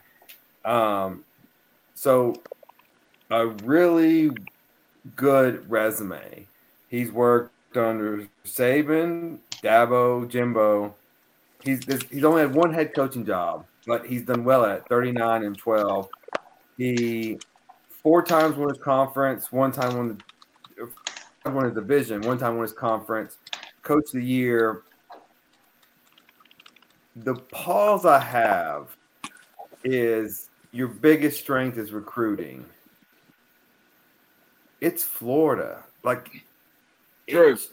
like that should be goes the territory. You win, recruits come, kind of like what we said about LSU. Like Miami's down, four states down, but but then I say that, but then Mullen didn't do it, and I'm like, what what? And like I thought Mullen would have been a home run hire, and he won the the East. And then, but the most fascinating assistant uh, that Billy Napier was to was Jim McElwain. And so I'm sure he had to talk to him about this Florida job, which has kind of been cancerous in a way that McElwain went to two SEC championships in a row, bad year fired. Mullen finished second in the East SEC championship, bad year fired. But he, I assume he reached out to him and said, Hey, should I take this job or not? And he had to tell him yes, which kind of leads me to be like, What's going on at Florida? And is it a coach? Is it the program? This just seems toxic to me. It almost reminds me of a certain school um, in Knoxville where the boosters, the athletic directors, the presidents are on the same page about what's going on. So the hire may be great, and he may win the East, and then he may have a bad year and get fired. I just don't know what's going on in Florida anymore. I don't, I don't know what to expect. Rod, when you heard Billy Napier had gotten this job, and I know, I, I guess I know more about Napier. I did cover him a little bit in high school, so you know I kind of had a affinity for him, so I followed his career. I, I, in my head, on a national stage, this was truly an unknown that got the Florida job, which is easily a top 10 job. Mm-hmm. What was your reaction when you heard it was Napier, Rod? I thought it was beyond a home run. He is a good recruiter. He's very smart. Uh, they play in the Sun Belt, which basically you may as well have handed that title to Appy State every year. Case in point, this year Louisiana beat Appalachian State 41 to 13. In the coaches prior to Napier, from 1986 through 2017, it was a 39% winning percentage, 138 wins and 210 losses. And I know the coaches too, if anybody cares, Bustle, Hudspeth, uh, Stokley, and Baldwin. And this was for the folks that Napier. don't realize. I think a lot of folks don't realize because they changed the university name. This is Louisiana Lafayette. Everybody's homecoming game Yeah. for the last 30 years. Go go ahead with your point. Raging Cajuns. Mhm. Go the. Raging. Are they the Raging Cajuns? Yeah. They are. Okay, They good. are. That's who I researched. But um, back to Napier. Since 2017, Napier is 39 and 12. That's a winning percentage of 76.4%. Wow. I don't think it's probably easy to win in Lafayette, Louisiana. Actually, I know it's not. I stopped at a Cracker Barrel once, me and my buddies, when we were on I 10, and we were like, where the hell is this place? Wonderfully nice people, but I didn't know where we are. He turned that program around. He brought good players to, you know, coastal Carolina is one thing that's on the coast in a beautiful state near the beach, and to Louisiana. I mean, he's a proven winner. He's young, aggressive, smart. I mean, Florida. Who was the guy that humped a shark when he was naked? Is that McElwain? That was hilarious. Um, there's a picture of him humping a shark. It was wasn't naked. it Who it hasn't done to be him, that? Allegedly. It turned out You- what? You live in Florida. I mean, come on. He went Florida he man. He actually presented proof that it wasn't him. That it got so Ah. viral. Well, I'm just going to pretend it was because this was hilarious. Um, yeah, I got thrown myself off track, but outstanding hire. Florida is going to be back, in my opinion. The wheels aren't going to fall off with this dude. I think, like USC, they hit a home run. All right, Shane, you're you're a Big Ten guy. You're not that down south. Follow college football. Tell me what you thought of Napier. I think it's a fantastic hire. I, I think, you know, with his recruiting experience, um, like the record Raj just put out, his winning percentages, you put that in a Florida situation where recruits just already flow in, and then you take a guy that can delegate and hire the right people that's going to put Florida back on the map for sure. Uh, I mean, sure. the talent's going to be there. And you look at his proven record winning at those kind of schools, um, coaching his ass off. People are going to follow him. He's he's a young up and coming guy. Like they're going to follow that guy. Uh, Florida's going to be back on the map. Um, you know, I would say you know give him three four years. They're going to be solid. Just just for comparison, Napier was 39 and 12 in the Sun Belt. Dan Mullen was 35 and 15 in the SEC and got fired. It's a different world. It is a different world that we live in. So, guys, you were right, Robbie. This I, di- I didn't realize how much we're going to get derailed on this. This was the whole show right here. Uh, Yeah, but let's three topics.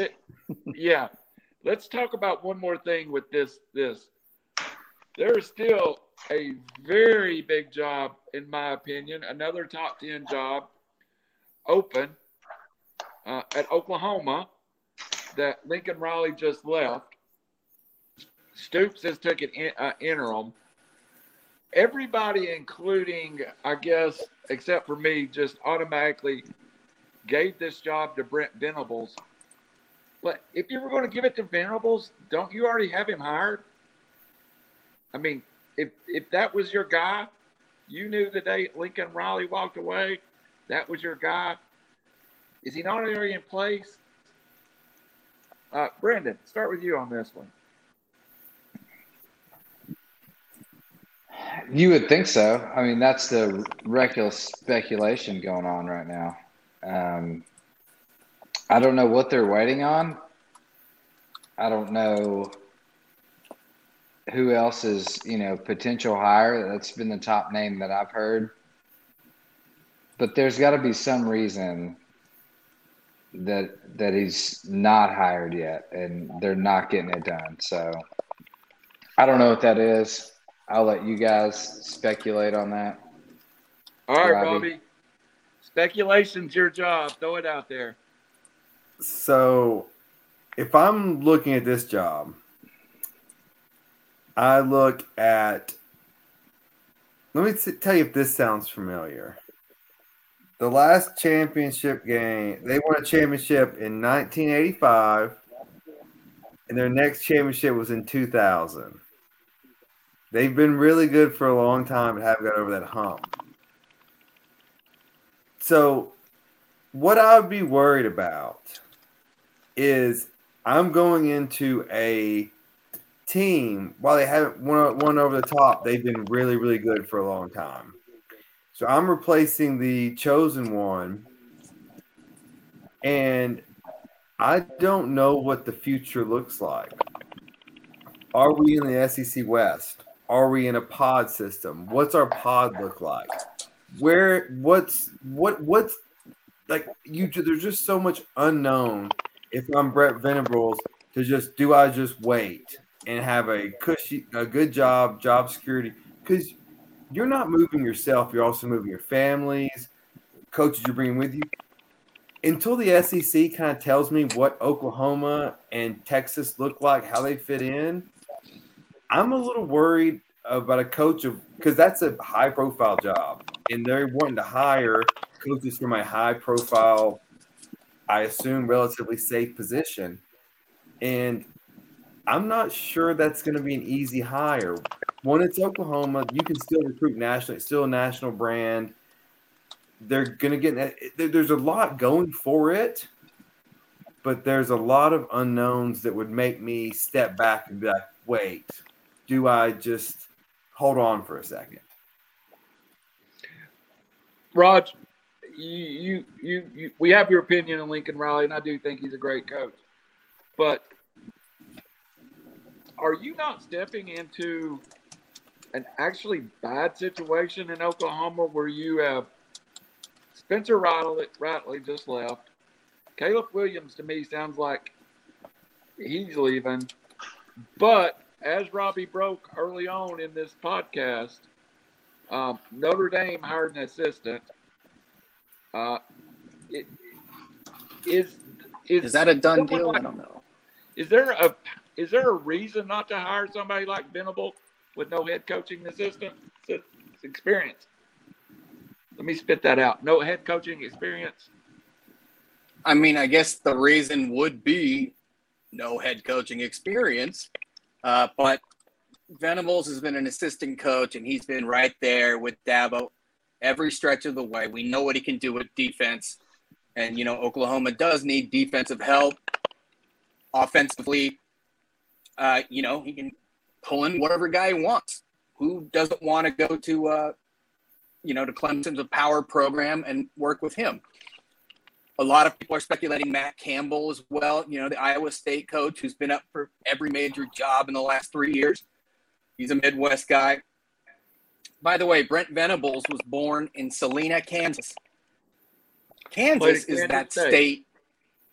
It's Garden City Community College in Kansas State. Kansas is Oklahoma's hat. They are right next up, one above the other. The distance from there to Oklahoma City is like three hours. He still has family in, in Kansas. And, you know, if you're a Midwest guy, you're a Midwest guy. I think all the stars are aligning here. Um, you know, they all their coordinators basically left. If he wants to go close to home and see extended family, you know, I think you have to go that route. And yeah, Notre Dame went with Marcus Freeman. There are whispers of that too. That was an excellent hire, amazing recruiter, amazing defensive coordinator. You know, it made that easy for them. You know, I'm sure people were clamoring for some huge name, uh, but that was the right move. And I think Venables, Oklahoma, is the right move. If not him, then probably Matt Campbell. But uh, it just stars are aligning with Venables to OU. Let- Let me ask all of you guys this: like, where does this leave Luke Fickell? Like, I mean, he, I was he- he- like he's the hottest coaching name, and then they we assumed it was going to be him Notre Dame, and then like if you're Oklahoma, don't you call him and say, "Hey," because like I I think Bitterville is going to be a good coach. The problem is, does Oklahoma want to swing from the offensive pendulum all the way to a defensive head coach? I don't know if you want to do that, and the recruits that I have been looking at you like, and I, I don't know if that's the way you want to go, but I mean, wh- wh- where is Luke Fickell? So I had this big whole spill on Luke Fickell before breaking news that Notre Dame hired their D coordinator. So It's not done deal, I don't think. Uh, well, it's it's pretty much done deal. Anyway, so this to me, Cincinnati and Notre Dame on paper are the same teams. Okay, so you look you look at the schedules and who they play on paper, especially this year. They obviously played each other, but you look at Notre Dame and the the money power, um, the schedules bigger. They they've got this gray area, uh, you know, uplift that always are top ten ranked preseason. They always start ahead. Luke, what Luke Fickell did at Cincinnati is has been pretty incredible. You put him in that same situation in Notre Dame, I think he can win, and I think he wins a national championship there. But where he's at now, I have no idea. Like that was my whole thing. Like I thought for sure he was going to go to Notre Dame. Um, Oklahoma makes sense somewhat. I mean, again, it's a it's an easier road to where he's at right now. Like he had to work his butt off to get there. They had to win a lot of games and that signature win over Notre Dame. But um, man, I don't know. I, I was a I was at a shock when we heard that earlier. So Um, reckless speculation. Oh, go ahead, Randall. But I- I'm about to do some reckless speculations. I'm gonna let you go first. Okay. So reckless speculation. The Notre Dame AD came out earlier this week, either yesterday or as soon as the Kelly uh, hire was announced, and said they're going to be patient and they're going to wait. And then today to announce they're hiring their D coordinator, um, doesn't seem like a vote of confidence. And now I know it's uh, hard for a lot of people to think people would turn down Notre Dame, but we've been talking about these conferences, these super conferences for a while. It is possible they reached out to Fickell, and Fickell said, I don't like where y'all are lining up as this new thing is happening. Um, I see you can see the tea leaves and say, hey, there's a world where Notre Dame is with the other people. They won't join conferences. It it's not as outlandish as it once was. That Notre Dame's not a big player, and I agree. that's not where the TV money is. And so it, it's possible they got It turned down, and then they just went with because the AD was clear. We're going to wait, and then turn around and say, I think it's pretty hundred high percent. too. But it's I- possible they got turned down. I totally agree. I think that's probably what happened because he was the perfect fit right there Yeah. to slide in. Like I said, I mean, you know, synonymous scheduling uh, with with Cincinnati. It was just, you know, a more uh, amped up, uh, bigger place to win. I, I think it was an easier road there, but obviously he saw different. If that that was what happened, so. So I listened to an Oklahoma podcast today, purely for the reason I wanted to see if they na- said the name Josh Heupel in any candidate, and they did not. His name never came up. They and, and, and I'm going to go around the horn. This will be the last. Will, will not be the last subject about coaching, but they, which it's a 24/7 podcast, so there's some there's some legitimacy in their media. They very much made it sound like they felt like Venables was the guy from day one, but they had been a mystery candidate reach out to them and show interest in the job. Their mystery candidate was Matt Rhule. Is there a world you leave the NFL to go to Oklahoma? Robbie, you're shaking your head no. There, no. You do not voluntarily leave the NFL to go to college. Not only do you have to recruit 16, 17, 18 year olds, with a transfer portal, you have to recruit your own team now on a daily basis. You have to make sure everyone's happy inside your building, or they're going to transfer. Other coaches recruiting. No, you you do not leave the comfort of the NFL. The NFL is a more competitive. It's more stressful, but you know what? You can go ten and six, make the playoffs, and make a run. Um, it is just it's not a 24 7 365 job like college is yes, you if you're obsessed with it, you can if if you're you can re- recruit 365, you can you can get your own players, you can get your own team in there and win. But if you have a smart GM, then no, you can't tell me Andy Reid's life is not better than Nick Saban's life. Point taken. All right, let's let's hit a couple more topics. Raj. Whoa, whoa! I didn't get to answer that. Yeah, I'm going to give you another question too. I want you to hit both of them. Uh, go ahead with okay. the first one, and then I'll I'll swing the next one around.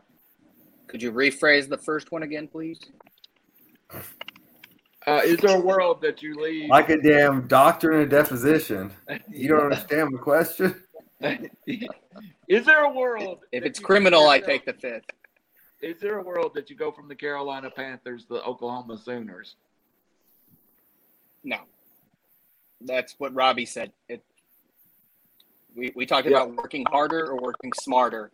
Five times the work, sitting in living rooms, dealing with kids versus professionals. Um, he may take that job, but that's after he gets fired at Carolina. Yeah. Um, All right. Shane, get the same question. No, I'll run it back. That's that's exactly what I was going to say. The only way you take that job is if you're on your way out at Carolina. So I don't right. think he is. Uh, you're not. You're not taking that. Shane, is Miami waited too long to make a move? And all these other moves that's been made. Now Miami, who won three games out to finish the season, are they stuck? Not stuck. Are they now going to keep Manny Diaz as their head coach? Because a lot of the dice have already tumbled. I think if they fire Diaz, then it's Kiffin. Kiffin's going. Um, I think Kiffin will leave. He's got Florida ties. He's so Miami. I mean, I can see Kiffin in that gold chain uh, on the sideline. I mean, that's just that's straight up Kiffin. Like, yeah. Uh, I mean, I, I just I don't see any other out. If, if they fire him, Kiffin's got to be the guy. Rod, that kind of led into the next question. Is it too late for Miami? And is Lane Kiffin now the only guy that's out there that hasn't been really moved yet? That is that prime time hire. Um, I think so. Uh, first, I want to address Fickell real quick. USC was looking at him, talking to him. Everybody was. He was kind of a jerk about it, which is understandable. You know, he wants to focus on his own team. Uh, he was considered the number one. I think Robbie or, or Shane said that. You know, the top coach that's going to going to be out there, presumably. Uh, for him to watch everybody cut in line in front of him is kind of funny, if you ask me.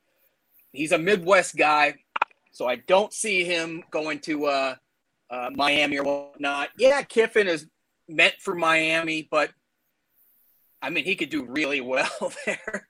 Uh, he likes the sun, but you know, Ole Miss is a beautiful campus with beautiful students. He's obviously doing really well there. He's getting a lot of uh, getting a lot of kids to go there. So another thing though is Oregon, Cristobal.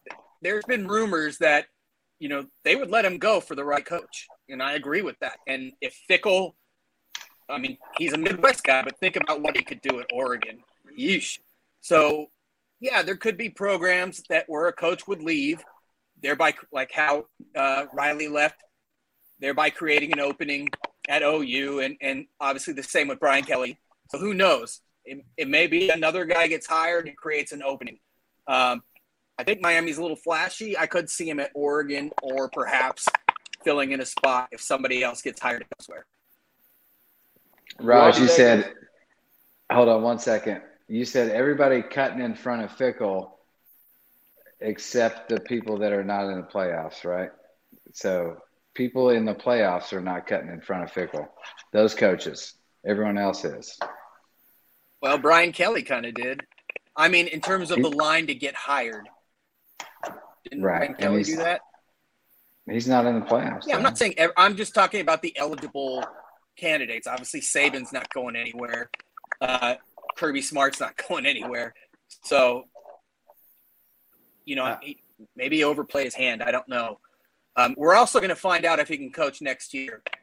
There is a lot of talent coming back, but I looked it up, and for all of the all conference uh, Cincinnati players, and there's a lot of them in their conference, the All American. Uh, there are, I think, seven seniors that are all leaving. Uh, plus, Ahmad Gardner, their cornerback, he's going NFL for sure. He's really good. Uh, but uh, obviously, They Desmond have, Ridder, they, a they number have of 30 defensive players. seniors. They have 30 seniors on their team Yeah. right now. They have way more, and yeah, and plus these are all all conference guys. I don't know what the recruit, recruiting's been like. I mean, I would go there if I was one of those kids, but we're gonna find out if he can coach real soon. And that's Exactly. probably why. I mean, I right? thought he was a done deal. I thought, yeah, I thought he was gonna bounce for sure, and that was one of the reasons. Um, yeah, those seven or eight are just the all conference team. Yeah, but can you bounce overall. on? Can you So can you bounce on your team when you're number four in the playoffs and you're going to the playoffs? You can't I mean, bounce on your unless team. you're a jerk, Brian Brian Kelly Kelly. No, at that school, this is a one You Brian, Brian. Kelly did Uh, bounce exactly. on once in a lifetime thing for. Club s- I mean, yeah, that's the consequence. maybe- I admire him. This is a once in a lifetime thing for Cincinnati, and he didn't want to distract from his kids now. Yeah. So And if if you're he gets going- hired, if it'll be you're- because somebody else gets fired. Yeah, you have to If stick it out though, right? if your goal is to be an NFL head coach, you wait this cycle out because NFL jobs are coming in about five or six weeks. It- For sure. Is that possible? Robbie Davis, last Uh, words on coaches. Yeah, so of everything that's happened, all these coaching jobs, I would be the most shocked if Kiffin took the Miami job. To me, that would be just what are you thinking? Since the Orange Bowl closed, when when they used to play in the Orange Bowl, it was rowdy, it was Miami, it was the U. Since they moved to Hard Rock or whatever the whatever the state Sun whatever the, the Dolphin Stadium's called now, it's further off campus. Um, it's South Beach, like like like what we saw in Southern Cal, um, UCLA, LSU. No one's at the games unless they are good. Kiffin already has loyalty, and like uh, Raj said, Ole Miss, Oxford's nothing to laugh at if you're the god on campus. Like, I do not go down to a rebuild when I just won 10 games at Ole Miss. I see the tea leaves. I mean, Saban's only going to be there for so much longer. Auburn's like they're fading off. No, I, there's, I again, I would be as shocked as anything if Kiffin left Ole Miss right now. He's beloved. Hey. He seems happy Sorry. and um, you, the ACC is irrelevant for nine weeks out of the season. There's Miami, Florida State, which isn't even good anymore, and there's Clemson, Virginia Tech. There's a couple of good games, but Money's a powerful thing. And you Oh, throw out oh, this is what I think is gonna Miss $150 can pocket up what Miami can pocket up. This rumor is gaining steam, and this is what I think is going to happen. I think Luke Fickell is going to get his dream job because Ryan Day will be coaching the Chicago Bears. That will open up the job at Ohio State. There have been rumors of his I interest. know. Of course, we don't know. That's Uh, that's the speculation, but you know, if he wants to Reck- coach in the reckless pros, speculation. It is not it happening. is. But if he wants to coach in the pros and coach Justin Fields, uh, no better city than Chicago. Yeah. He's a Midwest Yeah. guy. Chicago That's- is You know the who- Midwest. That's you know what what started call Maybe that? that's what you know what doing. started these rumors is a is a Ohio State Buckeye forum where people would love to marry Ryan Day back with Justin Fields just because he lost to Michigan. Do you think he's going to leave after he lost to Michigan? Are you kidding me? Th- Hey. There's no Depends. no way in hell. No way. That that what Depends. what you call that? That's not reckless speculation. That's Jimmy Sexton 101. Yeah. I'm gonna get all my coaches paid. All right, guys. We had Hey, so much. Maybe his dream is to be an time. NFL coach. It is not. NFL coach in the Bears, I'd have to jump. That's a Midwest, probably a team he grew up with. You'd have to jump. I don't know. I mean, we don't know. Yeah, beat Urban Meyer one day. It makes sense. Yeah, that'd be awesome. All right, That would actually be awesome. But- We have to head into our weekly segments before we hit 100 minutes. We just did 97 minutes on coaches searches. So Which we had so much more show. Let's hope long did we baseball doesn't end up in a lockout. That's that's the one thing I'm going to say. Um, is anybody got anybody you would like to put on upset alert this week? Because I have one. I'll let anybody else go first. Sorry, I missed that. Could you say it again, please? I'll Um, let anybody else go first. I'll um yeah, I'll put Oklahoma State on upset alert. I mean they're they're the, they're the, close, the closest matchup.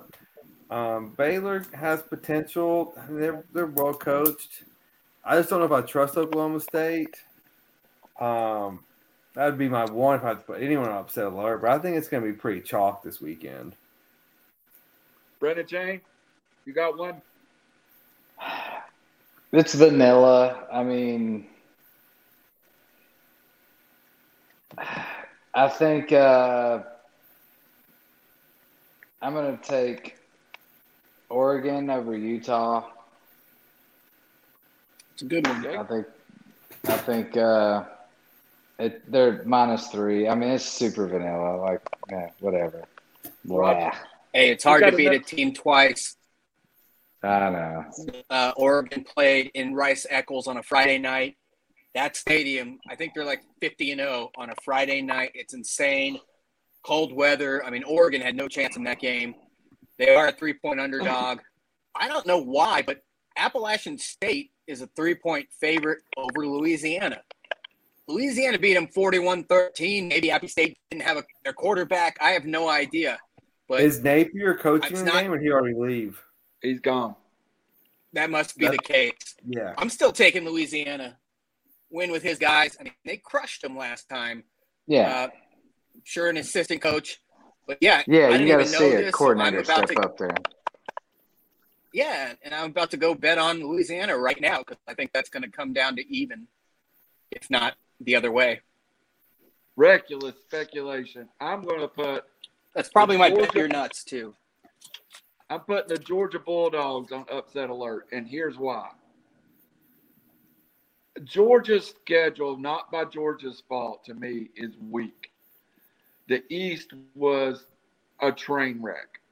The Clemson game, Georgia scheduled. Clemson is obviously not Clemson. I think Alabama's had to grind to get here. I think this vaunted Georgia defense, if it has a situation that they are susceptible to, it is a running quarterback. I also, for, I hate Nick Saban, but his back's against the wall, so I'm going to take Nick Saban. I'm going to put the Georgia Bulldogs on an upset alert, and I'll start my bet your nuts with I'm taking Alabama plus six and a half. Oh, you versus- got to go money line after all that talk. Yeah, Well, go I- money, straight money line. I- I'm not going to Yeah. go money line with my real money. I'm taking my six and a half. But that is my pick.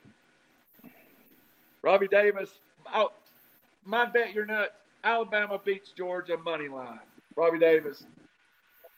Um, so mine's a little difficult because the lines aren't out yet.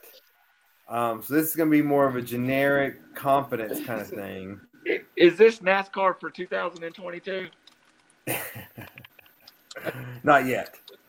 Um, Okay. But the Volunteers tra- travel to Boulder this weekend, um, and they're going to play a talented Colorado team with a huge front line.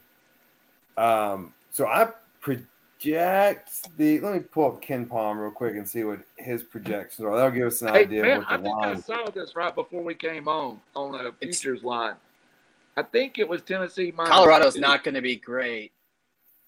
Mi- They have So, been struggling so, so somewhat Tennessee's recently. That's a tough Tennessee, place to Ken, play. KenPom says Tennessee by three. So I'll take that as the line. Three, three and a half.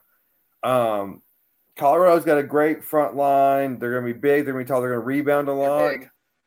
The problem is you got the three point shooters against what it doesn't. It's not a good matchup. Tennessee, I think, is going to wear them out. They're going to score twos. Tennessee's going to score threes. It becomes a mathematical game. What the war, the Warriors changed the game. Tennessee's adapted.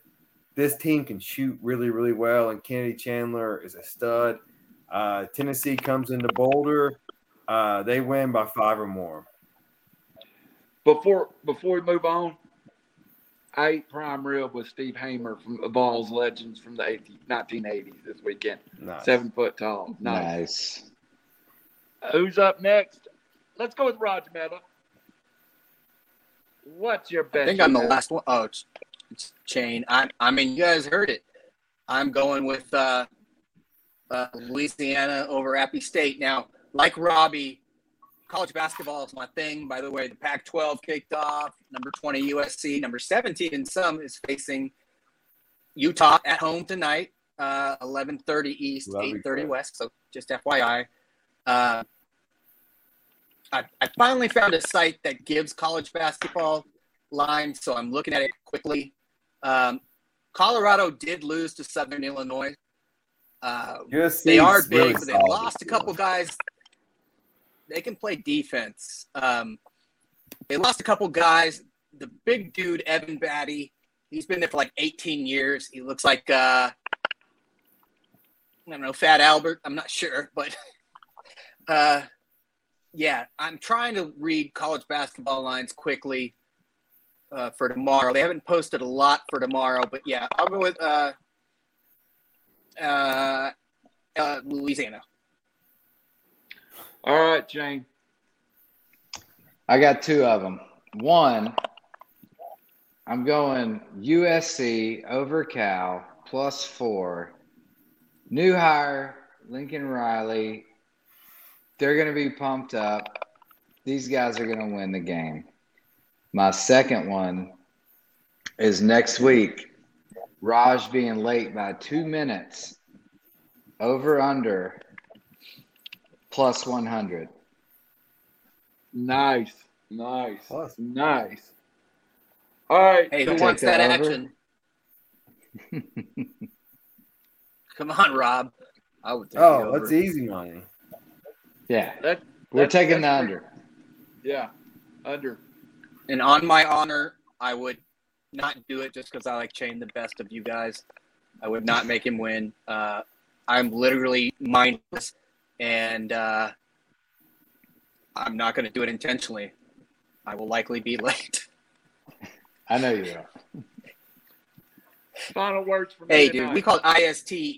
Indian Standard Time is an hour and a half after the start of an event. IST. So I'm being early, actually. I mean, that's the way I see it. It's relative, Final Raj. So there. from me tonight is Chattanooga has its first opportunity. The voters just approved the lockout to happen at midnight. By the way, breaking news: Chattanooga has its first chance to hold the Blue Cross Blue Shield Bowl this weekend in lovely Finley Stadium. We have uh, a couple of local teams and a couple of semi-local teams playing. Thursday, McCallie plays. On Friday, South Pittsburg plays, along with Tullahoma playing Saturday. Uh, if you get a chance, go out and support this event.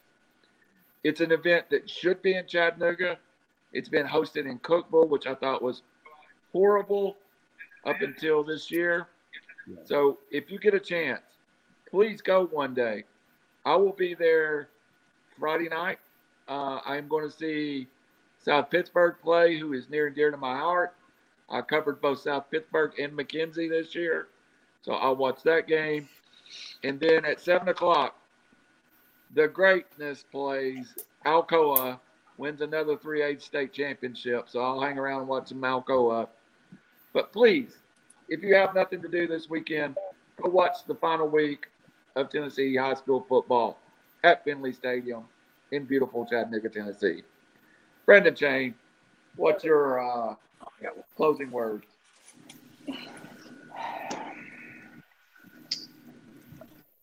Closing words. Um, Besides, I really Ryan enjoy- going to the NFL. Ryan Day is not going to the NFL. That's not even a question. No, I'm just saying I I really enjoy this podcast. I enjoy talking and shooting the crap with you guys. Um, a lot of good insight, a lot of uh, reckless speculation going on. It's always fun. Um, I love it. Please tune in every week. Uh, we actually do try hard here. Um, so, yeah, please support us if you can. Like and follow, which we suck at saying. Like and follow. Give us five star ratings. Robbie, you you already spoke, so you're going next. Um, so in my endless quest to fix scheduling for sports, I want to touch base with college basketball for a little bit. So I was in Savannah over the Thanksgiving week, and so Sunday to Thursday, I was able to you know, bar hop and do different things. And there was always a basketball game on that I could watch all during the day, the night for Thanksgiving week. It's perfection. And don't follow that up with the ACC Big Ten Challenge this week when football's going on. You wait till the Christmas, Christmas after Christmas to New Year, leading up to the bowl games when the NFL's dead. Everyone's at home with their families. Put the challenges. Put the big SEC Big Twelve challenge, Big Ten or Big Twelve challenge. Put the Big Ten ACC challenge. Put that during that week. It would be awesome. That leads right up to conference play. It. I'm just destined to be a conference commissioner. I, I like it. I like it. All right, Raj Mehta. Or as we Oh, refer oh, to- wait, one, one, wait, wait, wait. I'm sorry, sorry. One last word before I go. Um, I want to congratulate Brandon on beating me in the toilet bowl. Um, all signs look to um, my most embarrassing year. My most embarrassing year as a, an adult. Um, I've got to win a play. Uh, a, not even a play. I got. I have to win a consolation game to avoid finishing in last. A lot of pressure. uh, and a 24 hour stay in the local Waffle House. That's right. Uh, one more thing. Congratulations to Buckeyes basketball beating Duke last night. So, That was an awesome game. Yeah, that heck yeah. game. It's going to be a Congratulations That to the Georgia Bulldogs who just beat Memphis.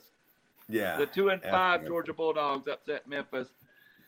Should we refer Nice. to you as Riley Mehta from here on out, or is it going to be Raj Lincoln? Just which way are you going to go with it? Mm, Uh, I'm pretty. man of the people. I'm a statesman, and yes, I am very democratic. I'm tall. I used to be skinny. Uh, I'll go with Lincoln. All It's right, Trailblazer had a child. Hey, uh, I'm gonna ask Rob, do you pay for KenPom? Because I don't know where you saw those odds Um, Oh, we yeah. can talk about it after this. Yeah, of course I'll Okay, pay for pay Kim for it? Palm. Actually, me and Aaron split Okay. it year after year. But yeah, we have a KenPom membership. But you on mute, Rob. You shouldn't say that out loud. Okay, go ahead, Raj. Oh, sorry. Well, I was going to talk about my alma mater, UC San Diego, one of them that uh, made the jump last year into Division One and was winning consistently. They were undefeated. They beat Cal, uh, first time beating a, a Pac-12 school. Uh, they lost the last two games, so I'm going to switch gears and talk about Chattanooga basketball.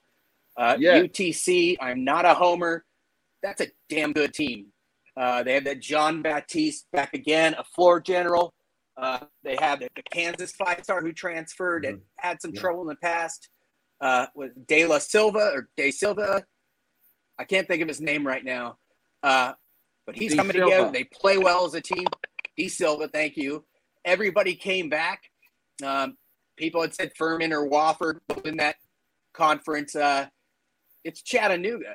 Not only do I think they're going to the tournament, not only do I think Jimmy Kimmel's going to be happy because the last time they went, like 20 years ago, Jimmy Kimmel uh, always picks one team and he picked Chattanooga, partially in jest, but uh, he asked the world what is a Moc.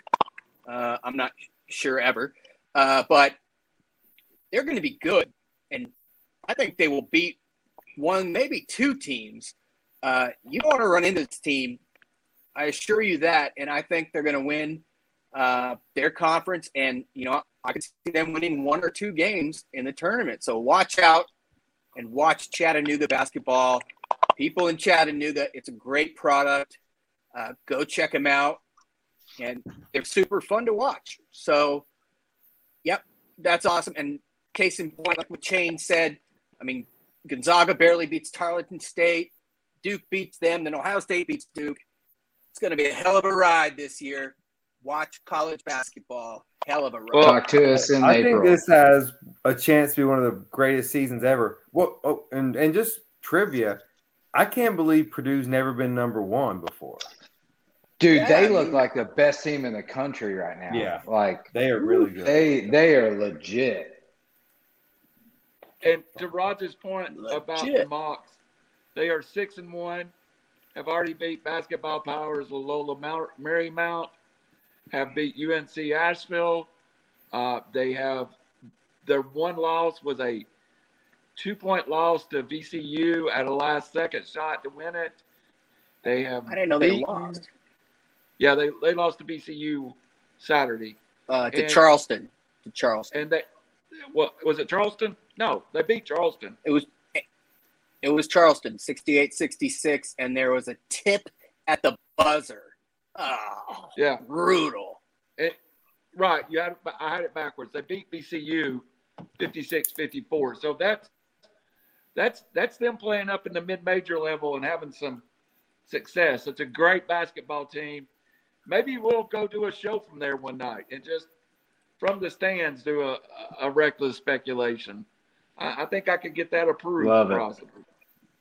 So I'm looking at it real quick. Malachi Smith, one of their best players, a Wright State transfer, was two for 11 in that game. Usually averages 16. Uh, that's probably the reason why everybody else was pretty steady, but they're better than Charleston. I was hoping they were still undefeated. They lost as on a tip as time Yeah. expired. That's brutal. Brutal. So, uh, you know what happened? Somebody didn't box out, but they're still a hell of a team to watch, and I'm looking forward to them coming home. Guys, this show didn't suck tonight. So for Randall Cunningham, Raj Mehta, Brendan They Shane, never suck. Robbie Davis, we'll not try to suck again next weekend. I really thought we had something to be proud of this week. So we'll see you next week. We've Wednesday, never Wednesday sucked. and not try not to suck again. Thank y'all. Yeah, what are you talking about? We never suck. Love it. Suck Oh, ever. I suck sometimes.